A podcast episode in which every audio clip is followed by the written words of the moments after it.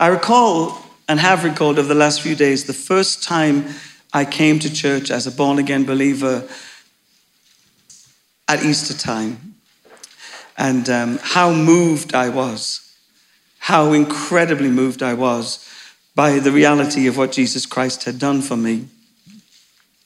Here we are 33 years later, and I've had 33 Resurrection Sundays. I'm a little bit familiar with the stories, a little bit familiar with the individuals, the parts that people play, and the glorious truth of what Jesus has accomplished. But my prayer this morning is that God would take what is familiar to me and do something fresh with it. My prayer this morning for us as people is that we will have some fresh revelation about the impact that Jesus has had on our lives as a result of his death and his resurrection. For me, my spiritual journey has not been one that's particularly academic. I went to Bible college, had all of the trappings of trying to be respectable. That didn't work. You do know that respectability is not a fruit of the Spirit, don't you, church? Some of you don't sound very sure. You do know it's not a fruit of the Spirit. And I remember turning up at this institution, and it's called an institution for a reason, and feeling like a fish out of water, feeling like I didn't fit, feeling like all of these people had nice, squeaky clean lives, and I was still very much trying to understand what Jesus was doing in me and what Jesus could do through me. Well, over those three years, the Lord birthed in me some great, great relationships and um, and some insight and some revelation. I realized that probably if I was to put a title to anything that I feel that I would call myself, it would probably be a practical theologian. I find myself drawn out of relationship with Jesus to understand and to ask some questions like this What does this mean for me? Christ, you have done and accomplished all these great things, but how do I access the power of the resurrection? How do I step towards being more aligned and filled with the truth that you speak? Father, what is it that I need to do to partner with you so that all that you have done for me can become a reality in me? I've never been drawn towards just having head knowledge. I want to have heart experience.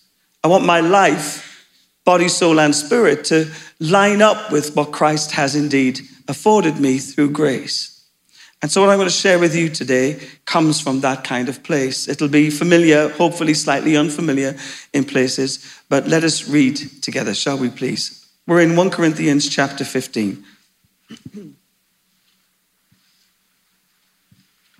The Apostle Paul pens these words to the church at Corinth, and he says from verse 12 to 20 Now, if Christ is preached as raised from the dead, how can some of you say that there is no resurrection of the dead? But if there is no resurrection of the dead, then Christ has not been raised.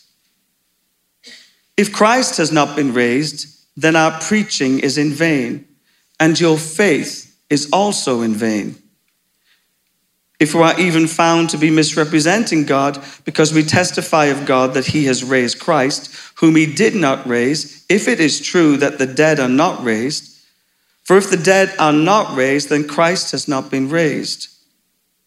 If Christ has not been raised, your faith is futile and you are still in your sin.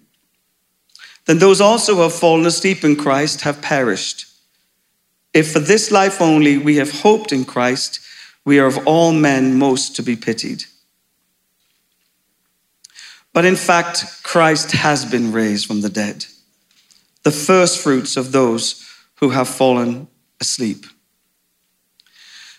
When God sent Jesus into our world, he sent him to restore and repair everything that had been broken. what had been lost with God in the Garden of Eden that connectivity, that sense of purity, that sense of vulnerability, what had been lost in the Garden of Eden by a lack of trust from Adam to God was restored through an act of trust in the second Adam, Jesus, as we come into relationship with him and are born again. Everything that Adam had and more is afforded to us as we put our trust in the crucified and risen Savior. And when I think that through, I realize this must be true also. That God, in his infinite wisdom, didn't just bring Jesus to deal with our sin, he brought Jesus into our world so that we could be reconnected fully with him. That everything had been lost could be restored. And indeed, God, through the work of Jesus Christ, his death and resurrection, answers the question and the conundrum to the cravings and desires of the human soul. And I don't personally see any conflict between a God who lives to glorify his worth and a God who lives to satisfy my heart's desire. We were made by him in love and for love. In fact, I would say that I believe God is most glorified in me when I am most satisfied in him. And Paul is picking up on something here that for us today is important to embrace that Jesus came into our world to deal with sin. There was a sin issue and God needed to restore it. God was satisfied that Jesus Christ could pay the price and the debt for our sins. Aren't you grateful this morning? But not only did that happen, what also happened is God provided for us that we could be satisfied that we, through the resurrection of Jesus Christ, could become fully alive and fully awakened to our truest human form in relationship with God. After all, the gospel is good news. What has happened to us is good for us. What's happening in us is great for us. This isn't some academic exercise, it's a restoration process of a magnitude historically that has indeed transformed humanity one by one to such a point that they continue under the power and the anointing of the Holy Spirit to transform others. Paul is claiming in these words the good news. What is that good news? That Jesus is alive. And because he's alive, our deepest needs and our greatest longings can now be satisfied. In John 10:10, 10, 10, Jesus says these words, they are indeed for me a life message. He said, I came into this world so that you may have life and life in all its fullness. And when I think about that, I think of the things that have become impoverished in my life as a result of the sin orientation that I had and I think of the things that have been restored in my life as a result of the Christ orientation that I now have. Joy has become a part of my new experience. I once was miserable. It's hard to believe, isn't it? But now I have joy. I once felt very alone in this world, but now I have a companion that sticks closer than a brother. I once felt lost isolated, separated, but now I have been reconnected with the God who created me. It's good news that Jesus Christ has risen from the dead. It isn't just for us today, as people who are his followers and disciples, a theological truth. It's a very practical, day by day, moment by moment reality. And as we arrive on Easter Sunday, it's important for us to understand that what Christ has given us is available to us. This is not some ideology that's far off and distant. It's not even something we have to try and earn. While we were still, still yet sinners, Christ Jesus gave his life for us. We are the benefactors of the goodness of God. His kindness has invaded our souls and our lives to such a point that we're ruined for anything else. And we could never go back to the life that we had prior to him because it's empty and void of any fullness. But he is alive. And because he's alive, I can also be alive. Because he is risen, I can also rise up. I can rise up in my truest human identity and connectivity with the God of glory. I can become fully awakened to the reality of who I am in Christ Jesus and fully aware to the reality of who Christ Jesus is in me. And Jesus came to fulfill and to satisfy not just God's need for sin to be dealt with, but he came to fulfill and to satisfy humanity's need to be reconnected. These longings that we have in our hearts, we try and meet them through all kinds of counterfeit ways, but they can only be met through the one who created us. We can only truly be satisfied when we are reunited with Christ.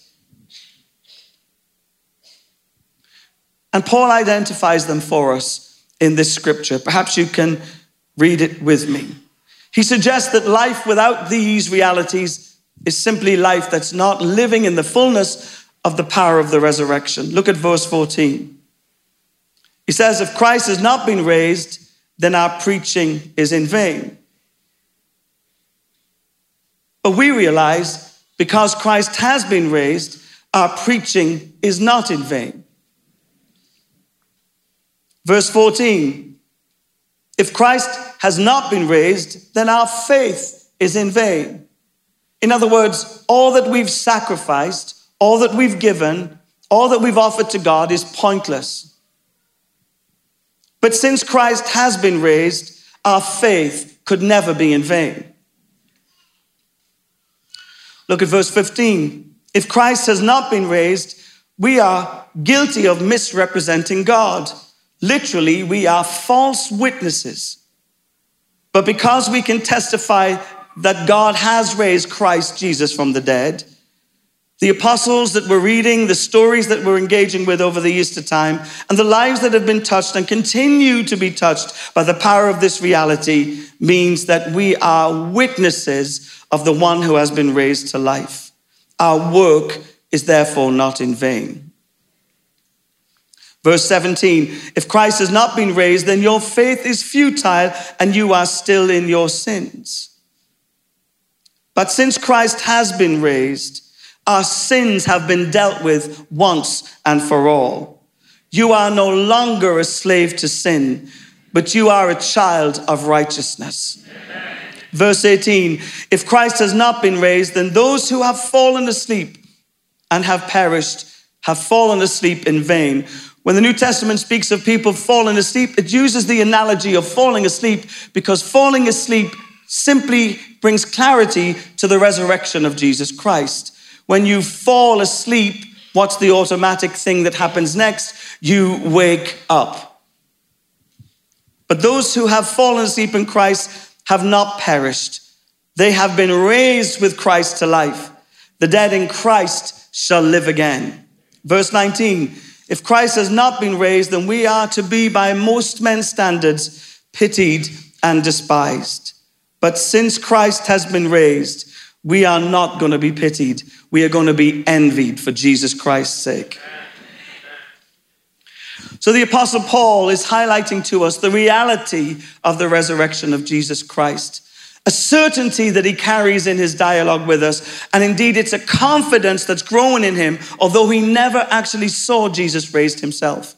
About 22 years after the resurrection of Jesus Christ, Paul has a road to Damascus experience where he sees the reality of Jesus. He meets with Peter and the other apostles, and they tell him firsthand stories of how they had met with Jesus after he was raised from the dead.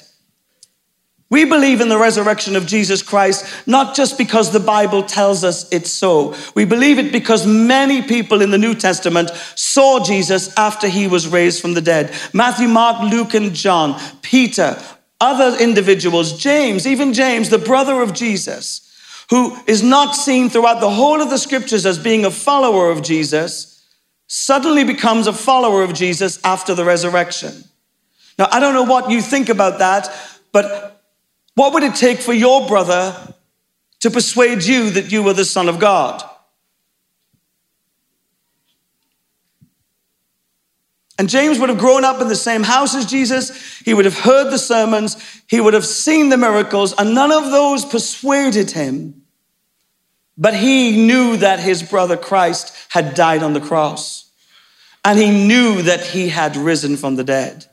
And as a result of that reality for him, that clarity about what's happened, James gave his heart and life to following his brother, Jesus Christ. And right at the beginning of the New Testament church, we see that James was at the forefront of all that God was doing in the book of Acts. What Christ has done for us is so remarkable, we're going to spend the rest of eternity trying to figure it all out. I am certain that we've begun that journey and encouraged that we can go deeper into the revelations that's possible to us.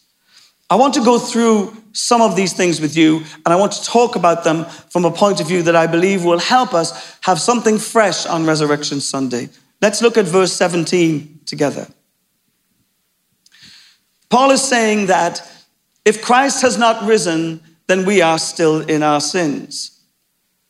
But I can say and add to that, and that's not me being incorrect with the word, I'm believing this is what he means by what he's saying. I can say from a positive perspective, but because Christ has risen, we have been forgiven our sins. Church, the forgiveness of sins is the basic need and longing of every human heart. Jesus satisfied the wrath of God by dying for us, but he also provided for us a reconnection with God through his resurrection. We, as human beings, long to have clarity about how we stand with God. We have all sinned and fallen short of his standards, and there's no help or hope for any of us if we don't rely on the resurrection of Jesus Christ. The forgiveness of sins is the foundation of every other blessing that God wants to bring into our lives. Isn't it wonderful on Resurrection Sunday to celebrate the fact that we are not just forgiven, but we have been restored? Someone would say amongst us, I'm sure today, isn't it the death of Jesus that takes away our sin? Because he bore our sins and took our judgments. 1 Corinthians 15, verse 3. And that's absolutely right. But the connection with the resurrection is very important. In Romans 4, verse 25, it puts it like this He was handed over to death on our account for our transgressions, and he was raised on account of our justification. What this simply means is that his death has paid the penalty for our sins and purchased our acquittal. Our justification and forgiveness are now provided through the resurrection power of Jesus Christ. And since he achieved all of this on the cross, it would be wrong for us today to keep on thinking of ourselves as sinners when we have been forgiven and raised to life with Christ. We must start to adopt a posture of adoption and sonship and connectivity to the new life that Jesus Christ has purchased for us. No longer a slave to fear or sin, but a slave to righteousness, hope, truth, and the reality of the risen Christ. Everybody in this room needs to know they're forgiven. Deep inside, we all know we have a problem. We long for that forgiveness. We long to be right with God. And Paul clearly says to us that because Christ Jesus rose from the dead, we are no longer in our sins, but we are hidden in Christ Jesus. This is the most basic longing of every human heart. And part of the reason I believe that Christ rose from the dead to reconnect us to the God who created us. The second thing that's restored to us through the resurrection is found in verse 14. Instead of saying negatively that our faith is not in vain, we could say positively that because of the resurrection, our faith is well founded. Or to put it more personally, because of the resurrection of Jesus, there is someone we can trust absolutely. Church, I believe that we were created to live in relationship with God where trust was a given. But through our fractured state and our broken connection with God, we have become the kind of people that find trust very difficult. We have maybe reached out to others and tried to trust them, but you and I can testify that not everybody is trustworthy. And even those who desire to be trustworthy sometimes, in their own brokenness, have disappointed us and let us down. So, through Christ's resurrection, we have been reconnected to a relationship of trust with the God who is absolutely trustworthy. You can put your faith in Jesus Christ and it won't be in vain. He won't let you down. And guess what? He'll always be there. He's not going anywhere. He's never going to leave you. He doesn't want to forsake you. He is absolutely dependable, reliable, trustworthy with every aspect of your life.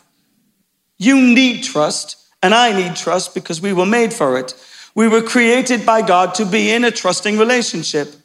And God even put a man and a woman in a garden to glorify him by trusting him for every one of their needs. But through their act of mistrust, they were disconnected from that trusting relationship. And man has spent all of his human existence trying to find the very thing that God created us for in other people. Our need has never changed, but we have an answer. Christ is trustworthy. He was trustworthy with what he said. He was trustworthy in his death. He was trustworthy in his resurrection. And he's trustworthy in his ascension. And he's trustworthy in that he sent the Holy Spirit to live in you until you are with him in glory forevermore. The death of Jesus proves God's love for us. And the resurrection proves his power over the enemy in our lives. Jesus is someone you can trust you can count on somebody who will never let you down. Paul says in Galatians chapter 2, verse 20, The life I live, I live by faith in the Son of God who loved me and gave himself for me. The third thing I believe that is satisfied through the resurrection of Jesus is found in verse 15. Paul uses the phrase that because people are questioning the resurrection of Jesus, then therefore the only conclusion can be that their work, that's the work of the church, the apostles, those who are preaching, and the work of Christ in and through them, actually must not be true. But we can say with great certainty and confidence that because of the resurrection of Jesus, the apostles preached what was true, what is true. They are not false witnesses they are true. In other words, what they have established through their writings and their reflections and their reporting on the risen reality of Jesus Christ is trustworthy. It's certain. It's absolute. Now, we live in a world where absolutes are frowned upon. People say there is no such thing as absolute truth. When you say there's absolute truth in any environment outside the church, People are critical, they're cynical. But actually, can I just remind you that in a world that's ever changing, we have an absolute truth. We have a conviction that there are absolutes, that the Word of God and the reality of the resurrection is a certain thing. And what would happen in society if we had no absolutes? Well, the only working out of that would be that we have anarchy and men and women will live according to their own moral compass. And many of us have recognized that that's a little bit default in its thinking. So, one of the greatest needs for a human being in this world today is to be certain that there is a God who came into this world, died on a cross, dealt with their sin and shame, and rose on the third day to be gloriously incarnated in his church by his spirit, and he's coming again in glory to judge the living and the dead. Jesus even says this confidently about himself in John 14, verse 6. He says, I am the way, I am the truth, and I am the life. And then he rose from the dead to prove his claim. Jesus had the right to tell us what is absolutely true because the resurrection of God proved him to be absolutely truthful.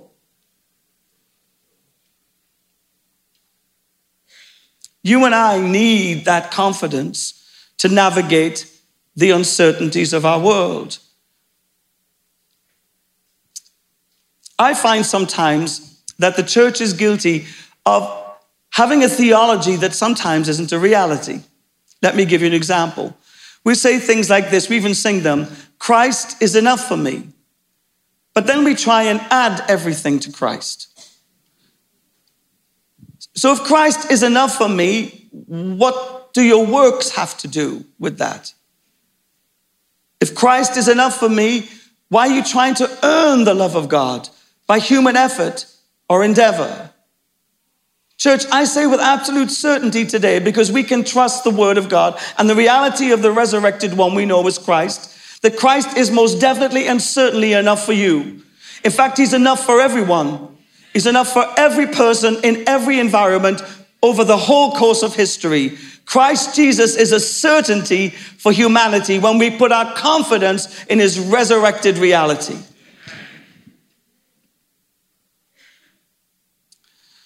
Look at verse 19 with me. Instead of saying negatively that we are not to be pitied, we could maybe turn that on its head and say this because of the resurrection, we are to be envied.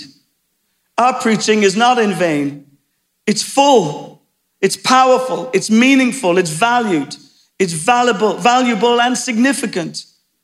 See, if Christ is not raised, then living for him, doing what he says, following his will is a great delusion. We should be pitied. Some may even accuse us of being insane or living under some kind of cult. But since he has been raised and is alive and reigns as king forever, all of our obedience, all of our love, all of our self denying is not to be pitied, but is to be positively envied.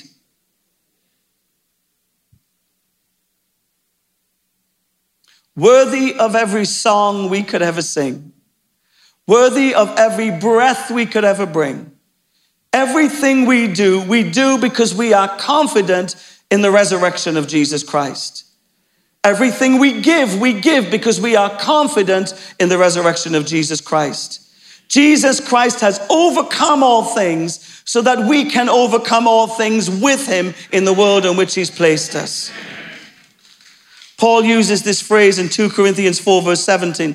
He says, This slight momentary affliction, I bet your slight momentary affliction doesn't seem momentary or slight. And Paul recognizes that there are troubles and difficulties and hardships to the Christian life. This slight momentary affliction is doing something in you, it's working for us an eternal weight of glory beyond all comparison. Every single person in this room desires for their life to be well spent, for their life to count for something to have significance, to be useful. That they don't come to the end of their days and say it was all in vain. It was empty, it was pointless, it was useless, insignificant. And because of that, Christ Jesus rose from the dead so that our lives could be used in effectual ways for the extension of his kingdom and indeed the preaching of his gospel. Look at verse 58 of the same chapter. Paul knew this, and he ends the whole chapter with this clarity on the resurrection. He says, Be steadfast, immovable, always abounding in the work of the Lord, knowing that in the Lord your labor is not in vain. Say that out loud with me, church, will you please? Knowing that in the Lord our labor is not in vain. Isn't that the cry of the human heart? That life was not in vain? That the longing in our soul is to be significant, to give something back, to make a difference in the world? Isn't that what we desire to say at the end of our existence here on earth? That I haven't wasted it, that I used every day like it counted, like it mattered I will only be able to do that with certainty when I have a clarity that Christ Jesus has risen from the dead. Because through that reality, I will have a strength to live differently. I will have a certainty that is steadfast and sure. I will know that my efforts and my energies, all that I give to this world that God has placed me in, does not make me a man with vanity doing things just for his own purposes but it makes me a child of God, reaching his hand out beyond his own situation and circumstance to help the world around him. I'll be strengthened by the clarity that comes from the resurrection. I will find the meaningless things in life and often the tedious or sacrificial things very valuable and very powerful to engage with. When Jesus rose from the dead, he demonstrated to us that because of that reality, our lives are not in vain. And the work of Christ continues through us. And we must not grow weary in doing good because a time is coming when the church will rise in her fullness and the world will be enviable about what Christ has done in and through your life.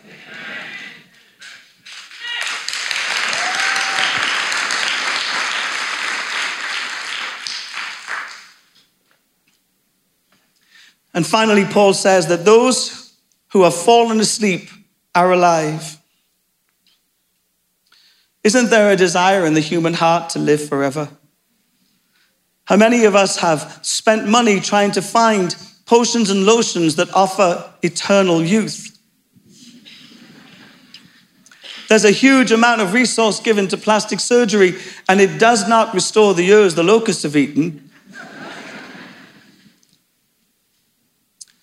Why is that? Why do we want to stay forever young? Because actually, in our spirit, we are forever people. We are eternal beings. And there's a longing in each one of us to come into connection with that reality. To know that when it's over here on earth, it's not over at all, it's only just beginning. Not only that all that we've lived out here has value and leaves a legacy for others to stand and work with, but actually we're going to live on past our human frailty into a place of eternal bliss with God. So Paul says in verse 18 that because Christ is raised, those who have fallen asleep in him, those who have died in faith, have not perished. They are alive. They will live forever. They live the way Christ lived because they died the way Christ died. Because they died the way Christ died, they will live eternally with Christ and rule and reign with him forevermore. There is a joy beyond this moment. And that is that we will be with him one day. And our temporal and earthly frailty will fade in the presence of his ultimate glory. And we will worship him with all that we are. For eternity after eternity, we will give honor and glory to the one who is the King of Kings. So, isn't this the greatest news on Resurrection Sunday? That not only was our sin dealt with, through the work of Jesus on the cross, but our delight and desire to be fully alive is satisfied through that resurrection power. Isn't this the best news for all of humanity in and outside of this particular building? Isn't it what everybody is looking for? Isn't it what all of the work is for, all of the play is for, all of the relationships are for? Is it not true that God has set eternity in the heart of mankind? And the only one who can satisfy that craving is the God who is eternal himself? Is it not true that we have looked for all the right reasons and maybe the wrong at times in all the wrong places, but He found us in the midst of our mire, in the midst of our mess, and He dealt with the thing that separated us, which was the sin that beseeched our soul. But on the third day, he rose from the dead, as the scriptures foretold. And he came alive so that we could be fully alive. He rose up so that we could fully be raised up.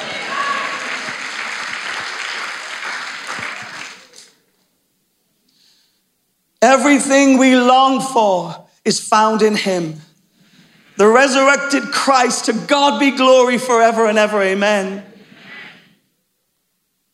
Jesus said in John 10 10, I've come here not just to forgive your sins or to deal with your problem with God, but I've come here that you should have life and life in all its fullness.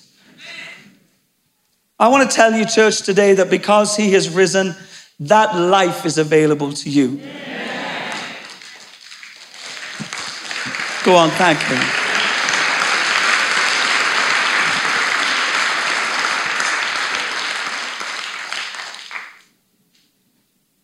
Through his death and resurrection, we have been forgiven. One of the most basic needs of the human heart is to know this it is well with my soul. He's not just the God who died for us, He's the God who was raised to life for us so that we can come fully alive in Him. Through Christ, God gave us a friend to count on somebody who will always and certainly be there for you. Utterly reliable, consistently present, powerful and able to take all that God has placed in you and make it a reality. He's given you a friend that sticks closer than a brother. the one who knows everything about everything, has come to live in your temporary reality so that your eternal destination can be fully secured. He died, rose to life so that you could know that He is God and is working on your behalf to make you like Him. Someone say, Amen. So, forgiveness is yours, friendship is yours. He also gave us guidance, an unchanging truth, and glorified Jesus as the absolute foundation of that truth and righteousness forevermore. When we put our confidence in who Christ is and what he has accomplished for us, we are on a sure foundation, the solid rock upon which we build our lives. Not the sand of inconsistent cultural norms, but the eternal reference point of what it means to be truly connected to God is found by being rooted and established in the love of God. Jesus is our true north. He is our guiding point, our starting point. And there is no other that we can rely on like him. No one who is as truthful as he is. No one who we can be confident in as the truth, the way, and the life that we're searching for. He gives us guidance in a changing world with an unchanging confidence that he is who he says he is and he's accomplished what he promised he would accomplish. Someone say amen for that.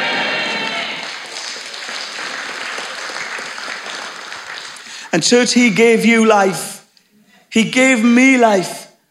Not a life that will be pitied or even necessarily understood by people outside of relationship with him at, at this point, but it's not in vain.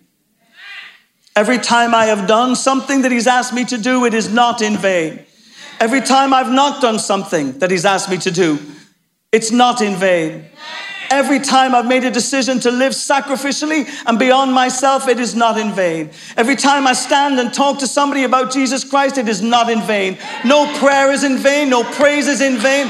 No giving is in vain. No church attendance is in vain. No Bible study is in vain. Nothing of it is in vain. And one day a time is coming on this earth when those who have criticized you will seek you out they will ask the question, What do they have that I don't have? And we will respond by saying, Christ Jesus, the risen one. In a world that's vastly and spiraling into a place of hopelessness, the church will rise in these hours with a hope that is so confident and steadfast that no amount of anarchy from the devil's hand will ever shift what happens in the reality of a person who belongs to Jesus Christ. They loved not their life even unto death. That's where we're heading. That's what Christ, the resurrected one, will provide for us in a world so clouded and so indeed broken. Not to be pitied, but one day to be envied. And he gave us everlasting joy, a joy that will not end at death. Death, where is your victory? Death, where is your sting? My Jesus has risen and overcome you. I am not intimidated by you. I am not defined by you, and I won't be stopped because of you. Because he, the eternal one, has risen from the grave, I also will rise with Christ Jesus. Come on, thank the Lord.